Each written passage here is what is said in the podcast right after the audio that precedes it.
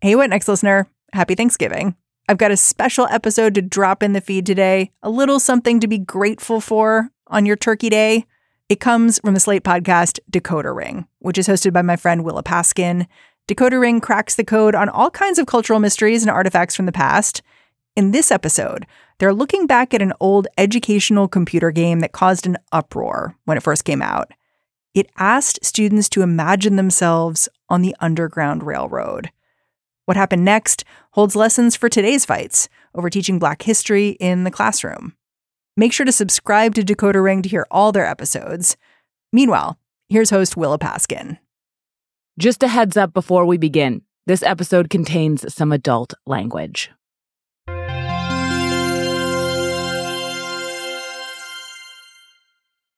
When Julian Lucas, now a staff writer at The New Yorker, was just a kid, he became fascinated by video games. I, I had plenty of late night sleepovers playing Super Smash Bros. Melee. It was the late 90s, early 2000s, and he played all different kinds of games fighting games and computer games, educational games, racing games, and first person shooter games. But there was one kind he liked most of all models of the world whether it was space exploration or conquering the Roman Empire or building an ancient Chinese city, something that felt like I had an entire world contained on my computer that I could improvise on and modify and, and control. That's what really appealed to me. But when Julian got to college, he started thinking more critically about this medium he loved. At a certain point, I realized that so many of these games touched on histories that should have included slavery and just completely omitted it. The most egregious is probably a game. I mean, it's right there in the title. It's Sid Meier's Colonization.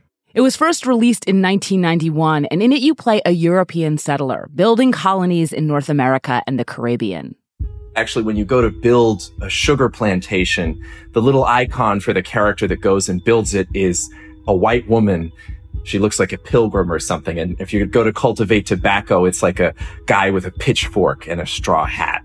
In college, I really started to think about how egregious this was and thinking about the fact that I had had ancestors who were enslaved and worked on plantations. And, and also just learning how central slavery had been to the coming of Western modernity and the world that we live in. I just, I thought it was just so misleading about the shape of history, which so many people learn from games like these. He began to wonder if any games had addressed slavery. And one of the earliest I found was called Freedom. Freedom, which has an exclamation point at the end, is an educational software program released in the early 1990s. In it, students play as enslaved people in the American South in 1830, trying to escape north via the Underground Railroad. The idea was that by actually putting students in the position of runaways. It was supposed to sort of bring home a sense of the difficulty of that experience and also the importance of freedom to students. When Julian first read about freedom, he was excited. Here was a game that didn't whitewash history. But immediately that enthusiasm was tempered by the fact that I saw that this game had been the subject of a huge controversy. This computer game was supposed to help kids study the Underground Railroad. You are the slave. You try to gain freedom. Is it offensive? So I had been looking at this phenomenon totally from the standpoint of this is an erased history. This is something that game designers have been too afraid to incorporate into their visions of the past. And immediately I was confronted with sort of the opposite. Some parents want the game banned from public schools. Here's an example of a company that did try to include the history of slavery in a game and it had blown up in their faces.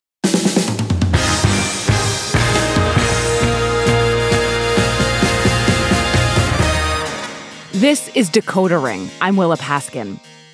Teaching Black history in America has always been fraught, but in the fall of 1992, a Minnesota based education company released Freedom anyway. It was the first ever American computer software to take on slavery as its subject, and it was sent to one third of the school districts in the nation. Less than four months later, it was pulled from the market entirely. In this episode, we're going to look at Freedom, a well intentioned but flawed collaboration that asks students to imagine themselves into an historical trauma and the consequences that ensued. It's a story from 30 years ago about a past that isn't really past at all. So today on Decoder Ring, how did the first video game about the Underground Railroad wind up in the dustbin of history?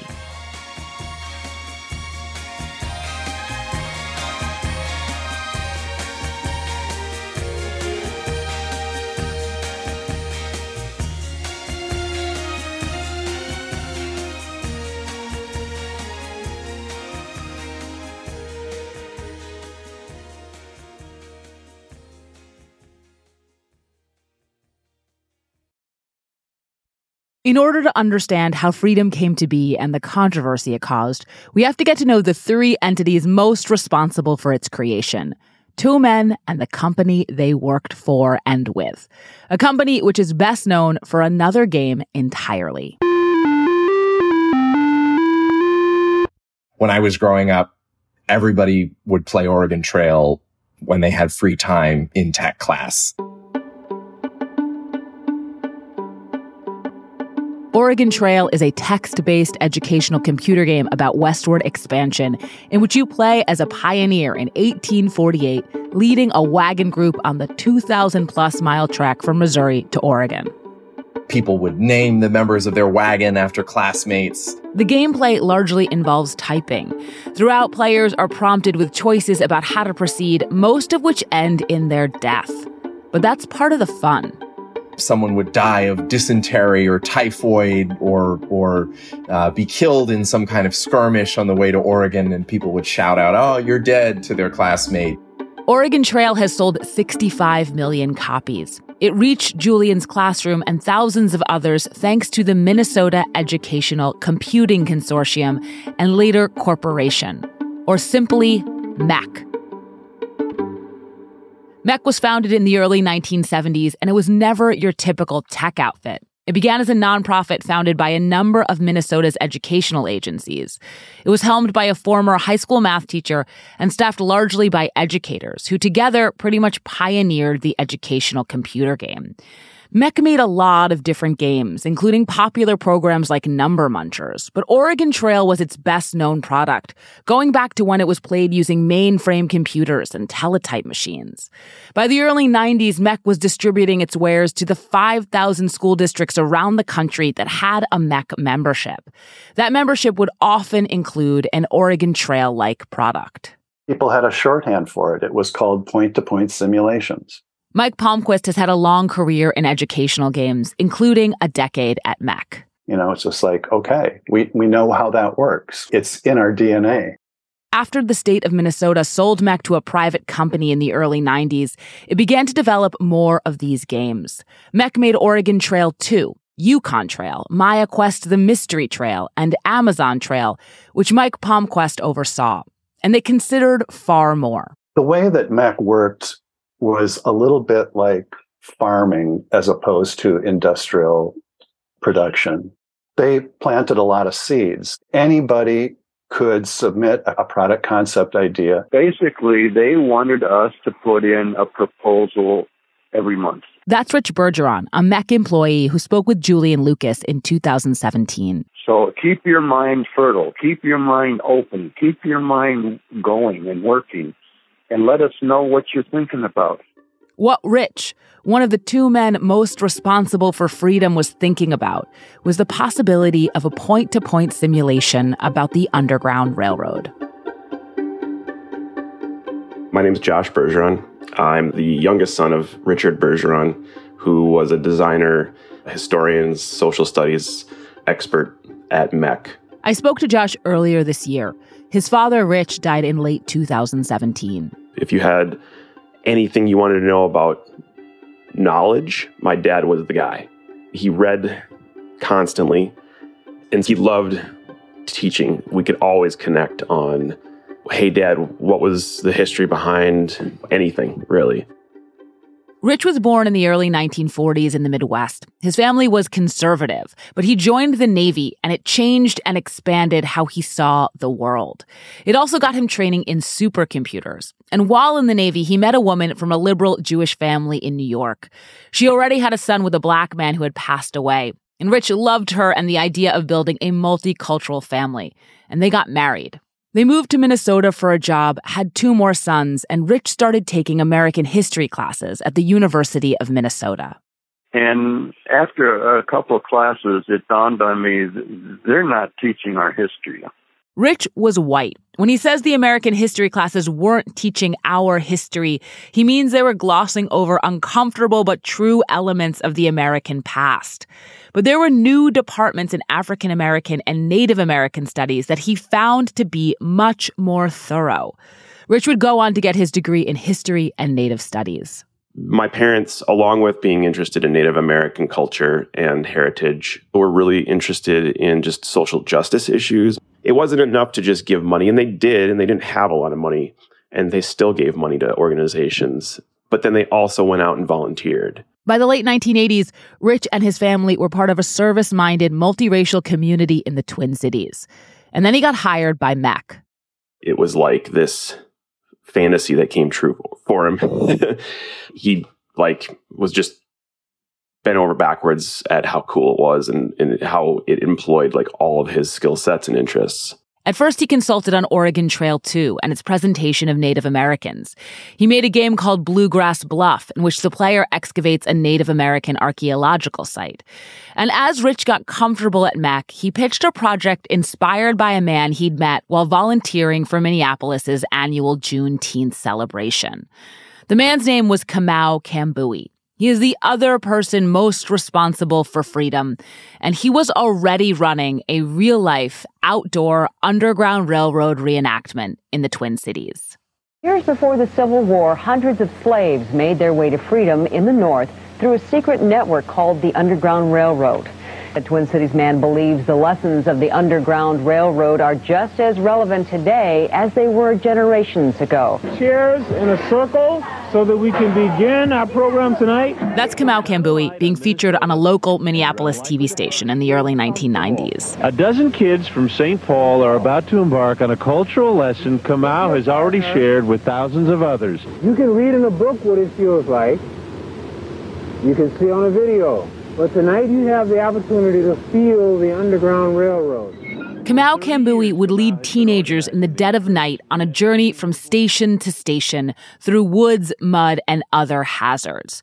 The students would get assistance, advice, and medicine from reenactors playing Quakers, Native Americans, and Harriet Tubman herself, all while being pursued by other reenactors acting as slave catchers with guns and chains and dogs. And then in the distance, they hear a word that has never held more meaning. It is now 2 o'clock in the morning. CJ, all right, freedom this way. They are tired and shoeless and free. He didn't do anything small. Kamau died in 1998, but five of his seven children got on a Zoom call with me recently oh, to talk about their father.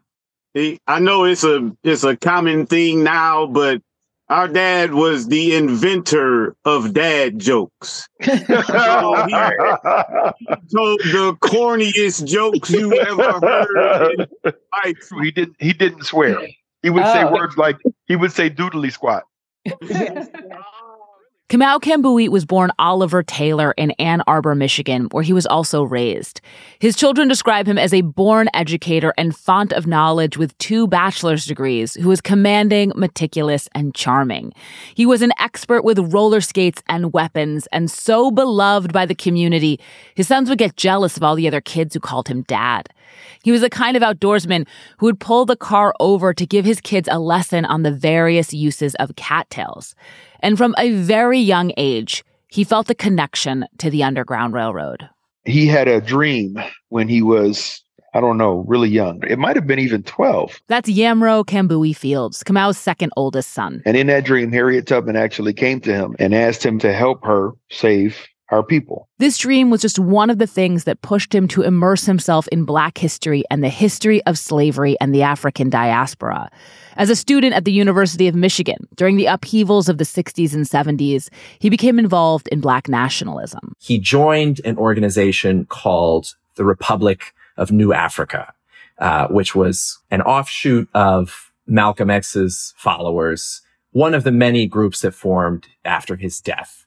Julian Lucas, the New Yorker staff writer whose fascination with freedom led him to Kamau Kambui. And what distinguished the Republic of New Africa from the other black nationalist groups is that they wanted to create a separate black nation in the deep south.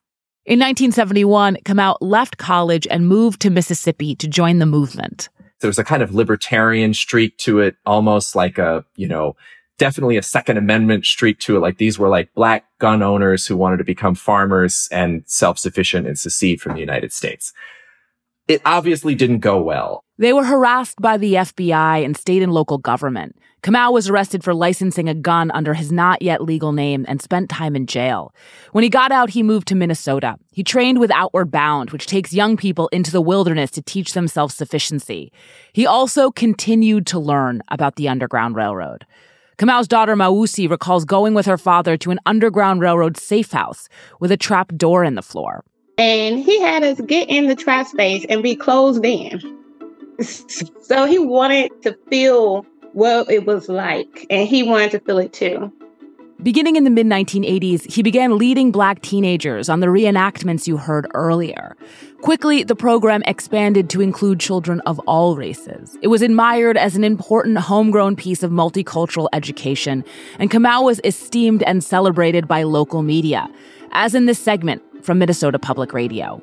I want you to listen, feel, taste, smell, hear, and call upon your ancestors to be with you, to guide and protect you during this time so that we do not get caught. The reenactments could be elaborate and would change from night to night. They inspired strong and varied feelings, including distress and fear. But the group always reached freedom eventually, and before and after, there would be conversation, explanation, and debrief about what had happened and why the experience was meaningful. I think that what develops as a result of that fear and conquering that fear is to have an appreciation of what ancestors have done for us. And um, that's people of every ethnic background. In the years to come, with no credit going to Kamau, these reenactments would spread around the country, not without controversy. In non expert hands, they can go really wrong. But in Kamau's hands, they became a fixture of the Twin Cities community and part of its annual Juneteenth celebration. And that's how Kamau Kambui met Rich Bergeron, the history buff who worked at MEC.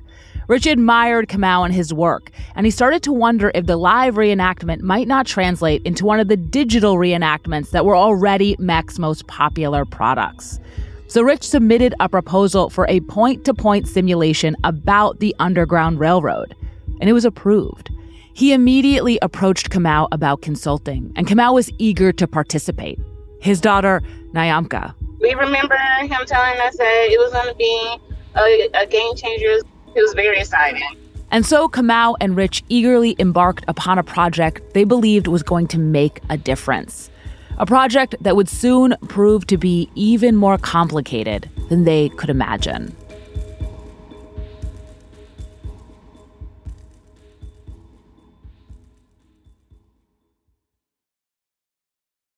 Work began on Freedom around late 1991. So far, I've been referring to it and the products like it as games. But the people making these products did not see them that way. They always called it an educational simulation. They really rejected the term game. I will probably never refer to it as a game. It was really intended as a simulation. We never ever called these these games.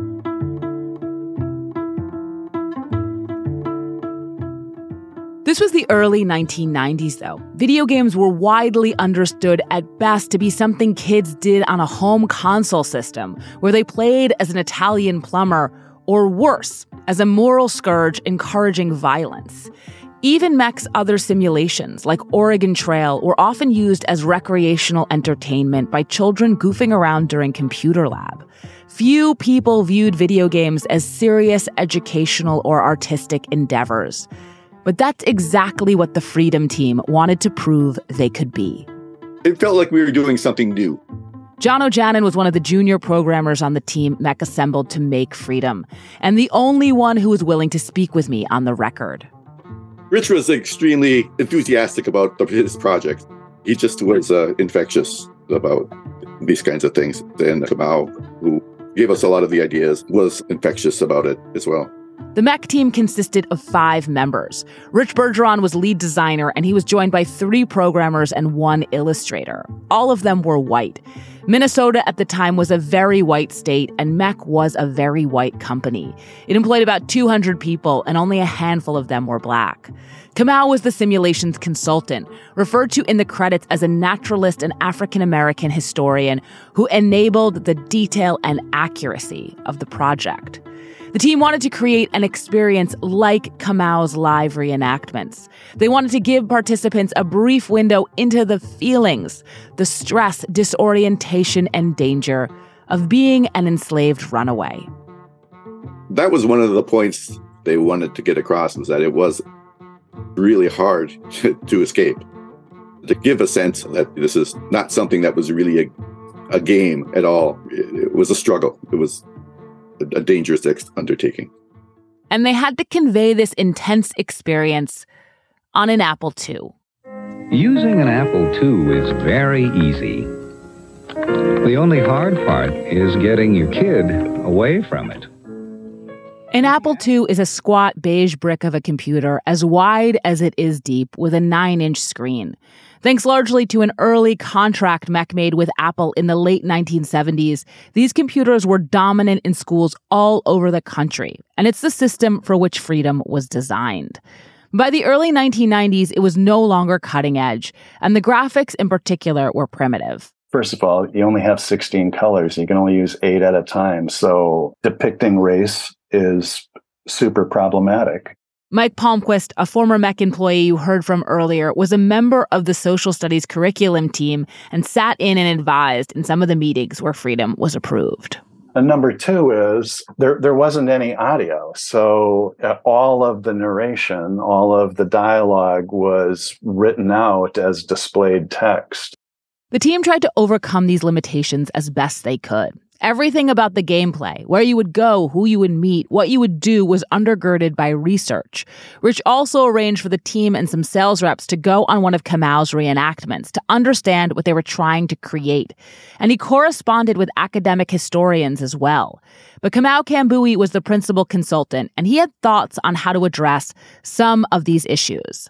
Julian Lucas again. He had really specific ideas about what was important in the history of under, the Underground Railroad that were shaped by his life experience as a black nationalist. People at MEC say this was relevant with regard to two aspects of the simulation in particular. In their retelling, it was important for the characters in the game to speak in the way that black people in the South would have spoken at that time and to have defined African features. And for him, this was race pride. Enslaved people making their way to freedom had done this extremely difficult thing. And they had done it as themselves, as Africans and the descendants of Africans. Kamau thought all of this ought to be celebrated and embraced.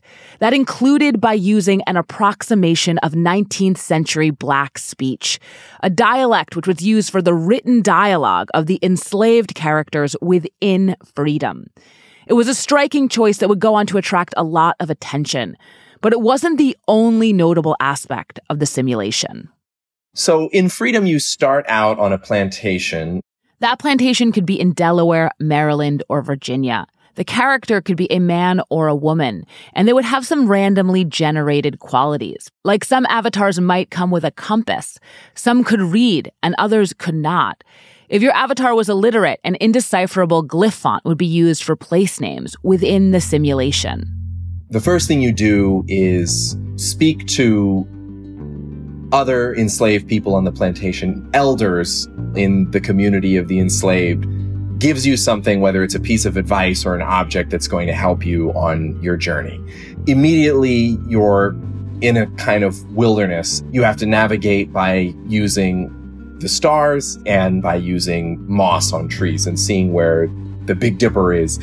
And as as you move through the map of the game, you encounter all kinds of obstacles. You have to cross rivers. You might enter a town and you have to make a decision about are they going to be someone who's sympathetic or are they going to call the patrollers and send me back to slavery?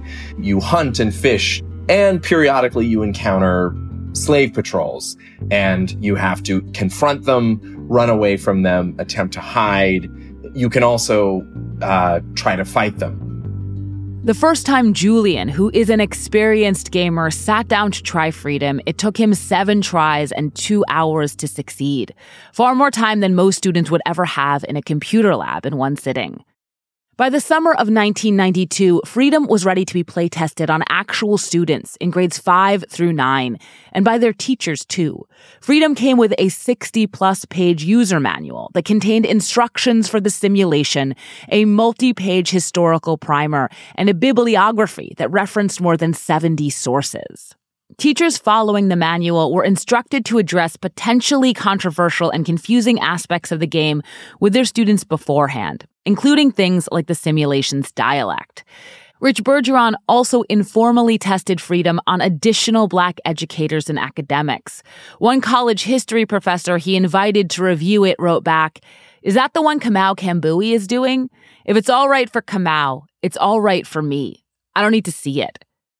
Rich himself told a St. Paul paper he was expecting different reactions from different racial groups, elaborating that some white people don't want to be reminded of how their ancestors treated black people. Quote, they would rather gloss over it than talk about it.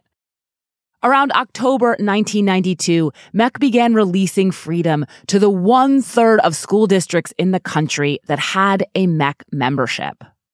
There were so many puzzle pieces that came together. Josh Bergeron, Rich Bergeron's son. They got support from the organization. The team was put together. I think they really, truly felt with the curriculum, all of this was going to make a difference. He really wanted it to be larger than life. Yamro Fields, Kamau Kambui's son. This was his, you know, part of anyway his his legacy. This is something that he wanted to, you know, hand down for his grandchildren. In the weeks after Freedom's release, things seemed to be going well. Rich told Julian Lucas the team received a letter from a Catholic school in Alabama. The teachers had been looking through the manual, planning to write and complain about the topic, but had found the whole instructional packet so well put together, they decided instead to use freedom in their curriculum. A capsule review in a software catalog called Freedom one of the hottest new Apple II titles on the market and said it does a quote, impressive job in spite of the medium's limitations. In November of 1992, MEC made Freedom the complimentary program at its annual conference, free to anybody who wanted a copy. And yet things were not going quite as smoothly as all the public accolades made it seem, even at that annual MEC conference, as Rich explained to Julian Lucas. We had generally pretty welcoming attitude that we saw from teachers, from black folks. Uh, we had one man, he came in and he watched for a while and then he started screaming and shouting about it. This is absolutely horrifying. I'm going to do my best to pull this off the market. Around the same time, an email chain was forwarded to MEC from a group of black computer programmers horrified by the very premise, comparing it to making a game about the Holocaust or Jeffrey Dahmer. A black teacher in Texas wrote in asking for the game to be pulled, and she was not dissuaded by a response assuring her that a black man had been a key advisor on the project. The Freedom team began to work on an updated version of the simulation with better graphics and sound, hoping to address some of these concerns. But before they could, Freedom reached a school in Indiana.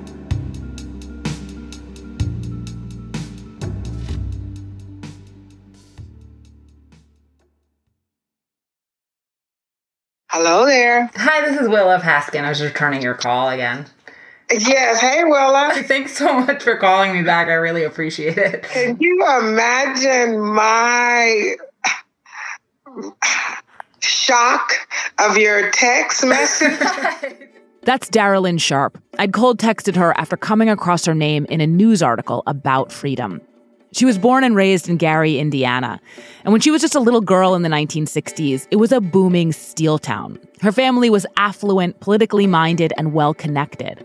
Daralyn became one of the first black loan officers in the area, underwriting mortgages for black homebuyers who had been historically discriminated against.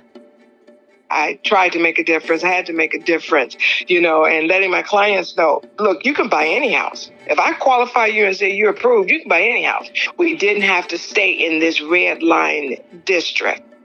Gary, even more than other cities across the country, got hollowed out by white flight, urban decay, and manufacturing decline. By the 1980s, the city was well on its way to losing half of its population, including to suburbs like Merrillville, Indiana, which abuts Gary directly to the south. We moved from Gary to Merrillville. I moved in search of a better school system for the kids. It was a predominantly white school district with an increasing number of black students, and it was tense. They would do things like trail our kids home to make sure that they lived in the school district. Literally. Daralyn was brought in soon after her son transferred and told he should be held back, an experience that other black families also went through. A team coach didn't want his players having cornrows or braids in their hair. There was no black history taught and very few black teachers. It was a clear racial divide. It was very clear. Yeah. It was very obvious. And then one night in very early 1993, her family was sitting around the dinner table when her son Byron, who was 11 years old at the time, started peppering his older sister with questions.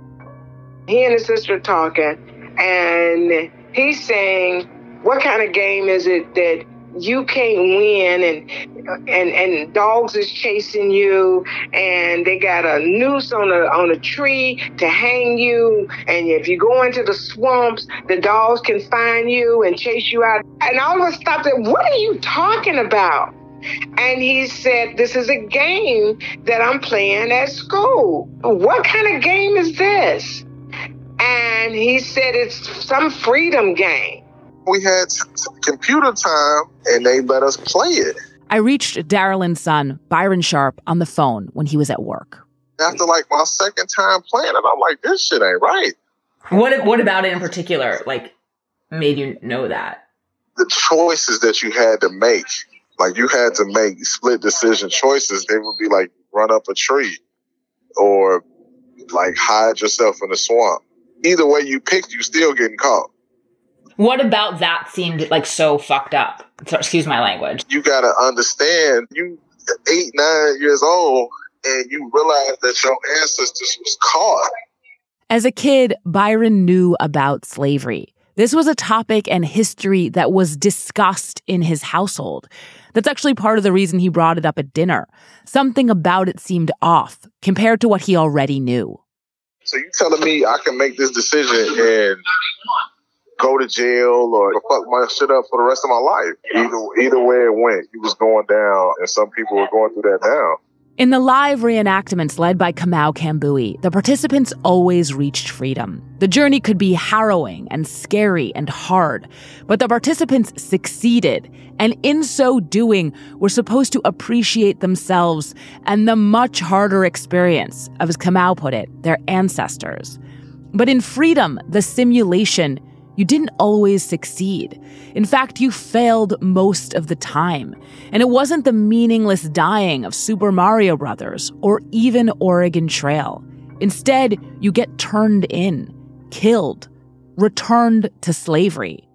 As Byron and I talked, it became clear that the problem wasn't that the simulation was trying to teach this gruesome and difficult and important history, a history he and his mother want to be taught. It's that it didn't even then feel like it was about history. It felt like a hopeless metaphor for how his school, how his country saw his future. Hell yeah. It was real life. It's why 30 years later, this experience dropped on him when he was just 11 years old in the middle of computer class is still so vivid. That's we had to do something about it because I could not believe that they were introducing those kinds of feelings. Daralyn knew what she had to do.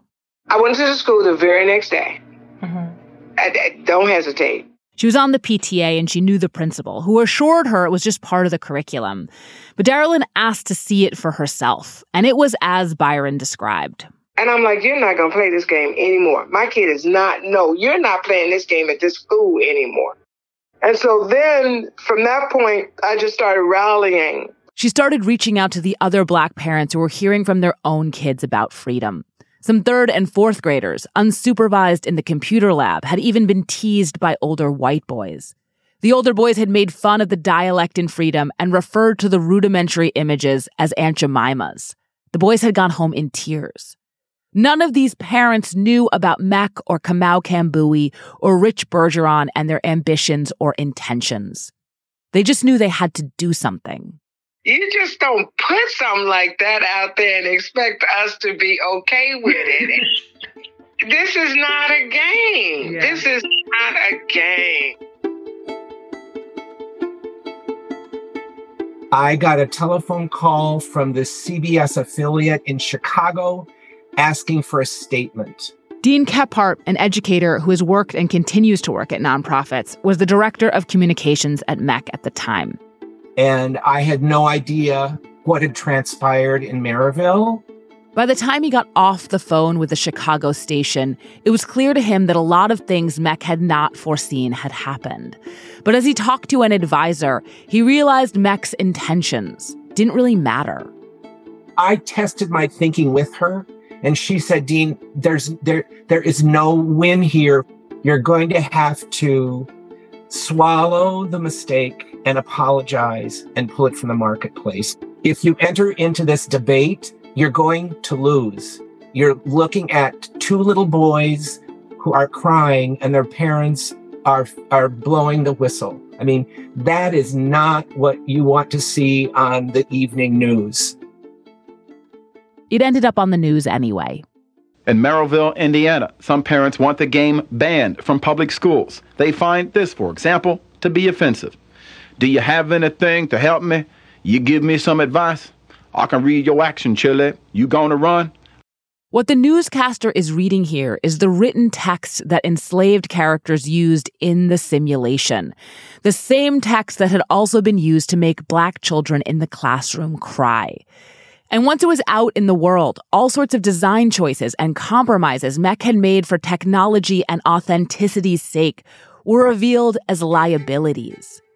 The graphics may have been hamstrung by the Apple II's limitations, but they still appeared to be minstrel like caricatures of black people. Yes, there was a detailed manual, but teachers used to letting their students play MEC's other games without supervision didn't all use it. The difficulty of the simulation, without instruction and in the context of America's vast racial tensions, wasn't creatively disorienting or inspiring. It was dispiriting and maybe pointless. MEC wanted to push the boundaries of educational software, but their ambition alone couldn't overcome adult skepticism about the triviality of video games. And a nearly all white company couldn't expect the input of one black consultant, however well informed and impassioned, to stand in for the perspectives and experiences of millions of black students and parents.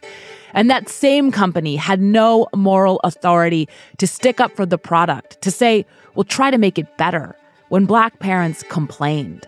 And so, just hours after being approached for a comment, Dean Kephart made a decision, releasing a statement to the media. I just said our intent was not to hurt children and ask that all copies be either destroyed or sent back. The incident in Merrillville spread to schools and newspapers and radio stations across the country. Just the idea of it was galling. Parents described it as a disgrace that Nintendoized the most serious of histories. The abrupt downfall of the product sent those who had worked on it and had such high hopes for it reeling. It was traumatic for a lot of people. There was a little bit of mourning and a little bit of, you know, not guilt, but, you know, uh, responsibility. It was very deflating. They had just worked so hard on this and tried to be so thorough and careful about it. It was definitely something that he was quite disappointed in. He was just heartbroken. The controversy around freedom took some time to die down, though the company's swift decision to halt the game did help contain it. In 1995, a copy of Freedom that had not been destroyed was used in an Arizona computer classroom, again to harass and humiliate a black student whose parents sued the school district. That same year, MEC would be sold to a larger software company, the first in a number of sales that would result just a few years later in MEC's closure. Josh Bergeron says that making freedom and working at MEC was the pinnacle of his father, Rich's career. After the company folded, Rich floated for a long time, trying to find work he found as meaningful. We, as a family, definitely had this residual of like, what if? What if that had been successful? Rich Bergeron himself told Julian Lucas that if he could do it all over again, he would have waited a few years for the technology that was about to be available, with 256 colors, photography, and sounds. Technology that MEC integrated into its future trail products. As for Kamau Kambui, according to his children, even after Freedom was pulled, he tried to repackage it, change its name, update its software, and get it placed in stores. His daughter, Nyamka. Even until his death, it was still on his mind to reintroduce it, you know, give it a new face, and he just ran out of time. He just ran out of time. Kamau Kambui died when he was only 50. You can still participate in his Underground Railroad reenactment in Minnesota, where they are now run by the Kamau Kambui Circle for Cultural Learning. In the 30 years since Freedom's release, the people who worked on and around it have had a lot of time to think about it. Some still believe freedom could have done a lot of good if it had been given the support to iterate and improve. Others have come to think of it as impossibly flawed. Some are proud of it, some are ashamed, some are still too nervous to talk about it. They do almost all agree on one thing, though. Even an updated version would still be controversial today. Florida schools must now teach students about the quote benefit of slavery when teaching black history the controversial new education standard. Because teaching about slavery, about black history, about American history, in whatever medium, has only become more fraught since freedom tried and failed to do so. It was highly, highly imperfect. Yes, but can we really say that something better has replaced it?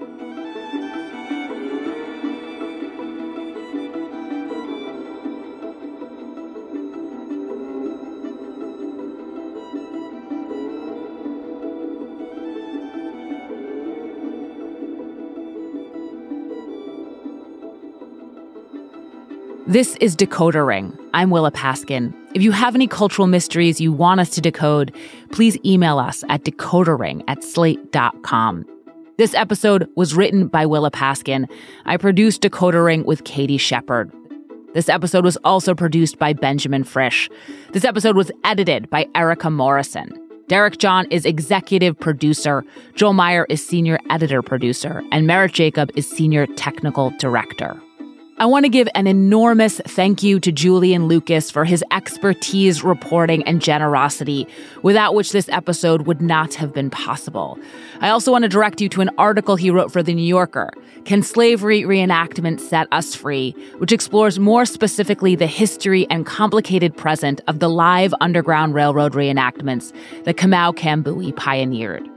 I'd also like to thank Jesse Fuchs for suggesting this topic. Thank you also to Coventry Cowens, Brigitte Fielder, Bob Whitaker, Alan Whisman, Wayne Studer, Alicia Montgomery, Rebecca Onion, Luke Winkie, and the children of Kamau Kambui who spoke with me. Yamro Kambui Fields, Halim Fields, Mawusi Kambui Pierre, Nyamka Sally, and Kamau Sababu Kambui Jr. If you haven't yet, please subscribe and rate our feed in Apple Podcasts or wherever you listen to podcasts and even better, tell your friends. And if you're a fan of the show, I'd really like you to sign up for Slate Plus. Slate Plus members get to listen to Decoder Ring without any ads, and their support is crucial to our work. So please go to slate.com slash decoder plus to join Slate Plus today. That's it for this season. Be well.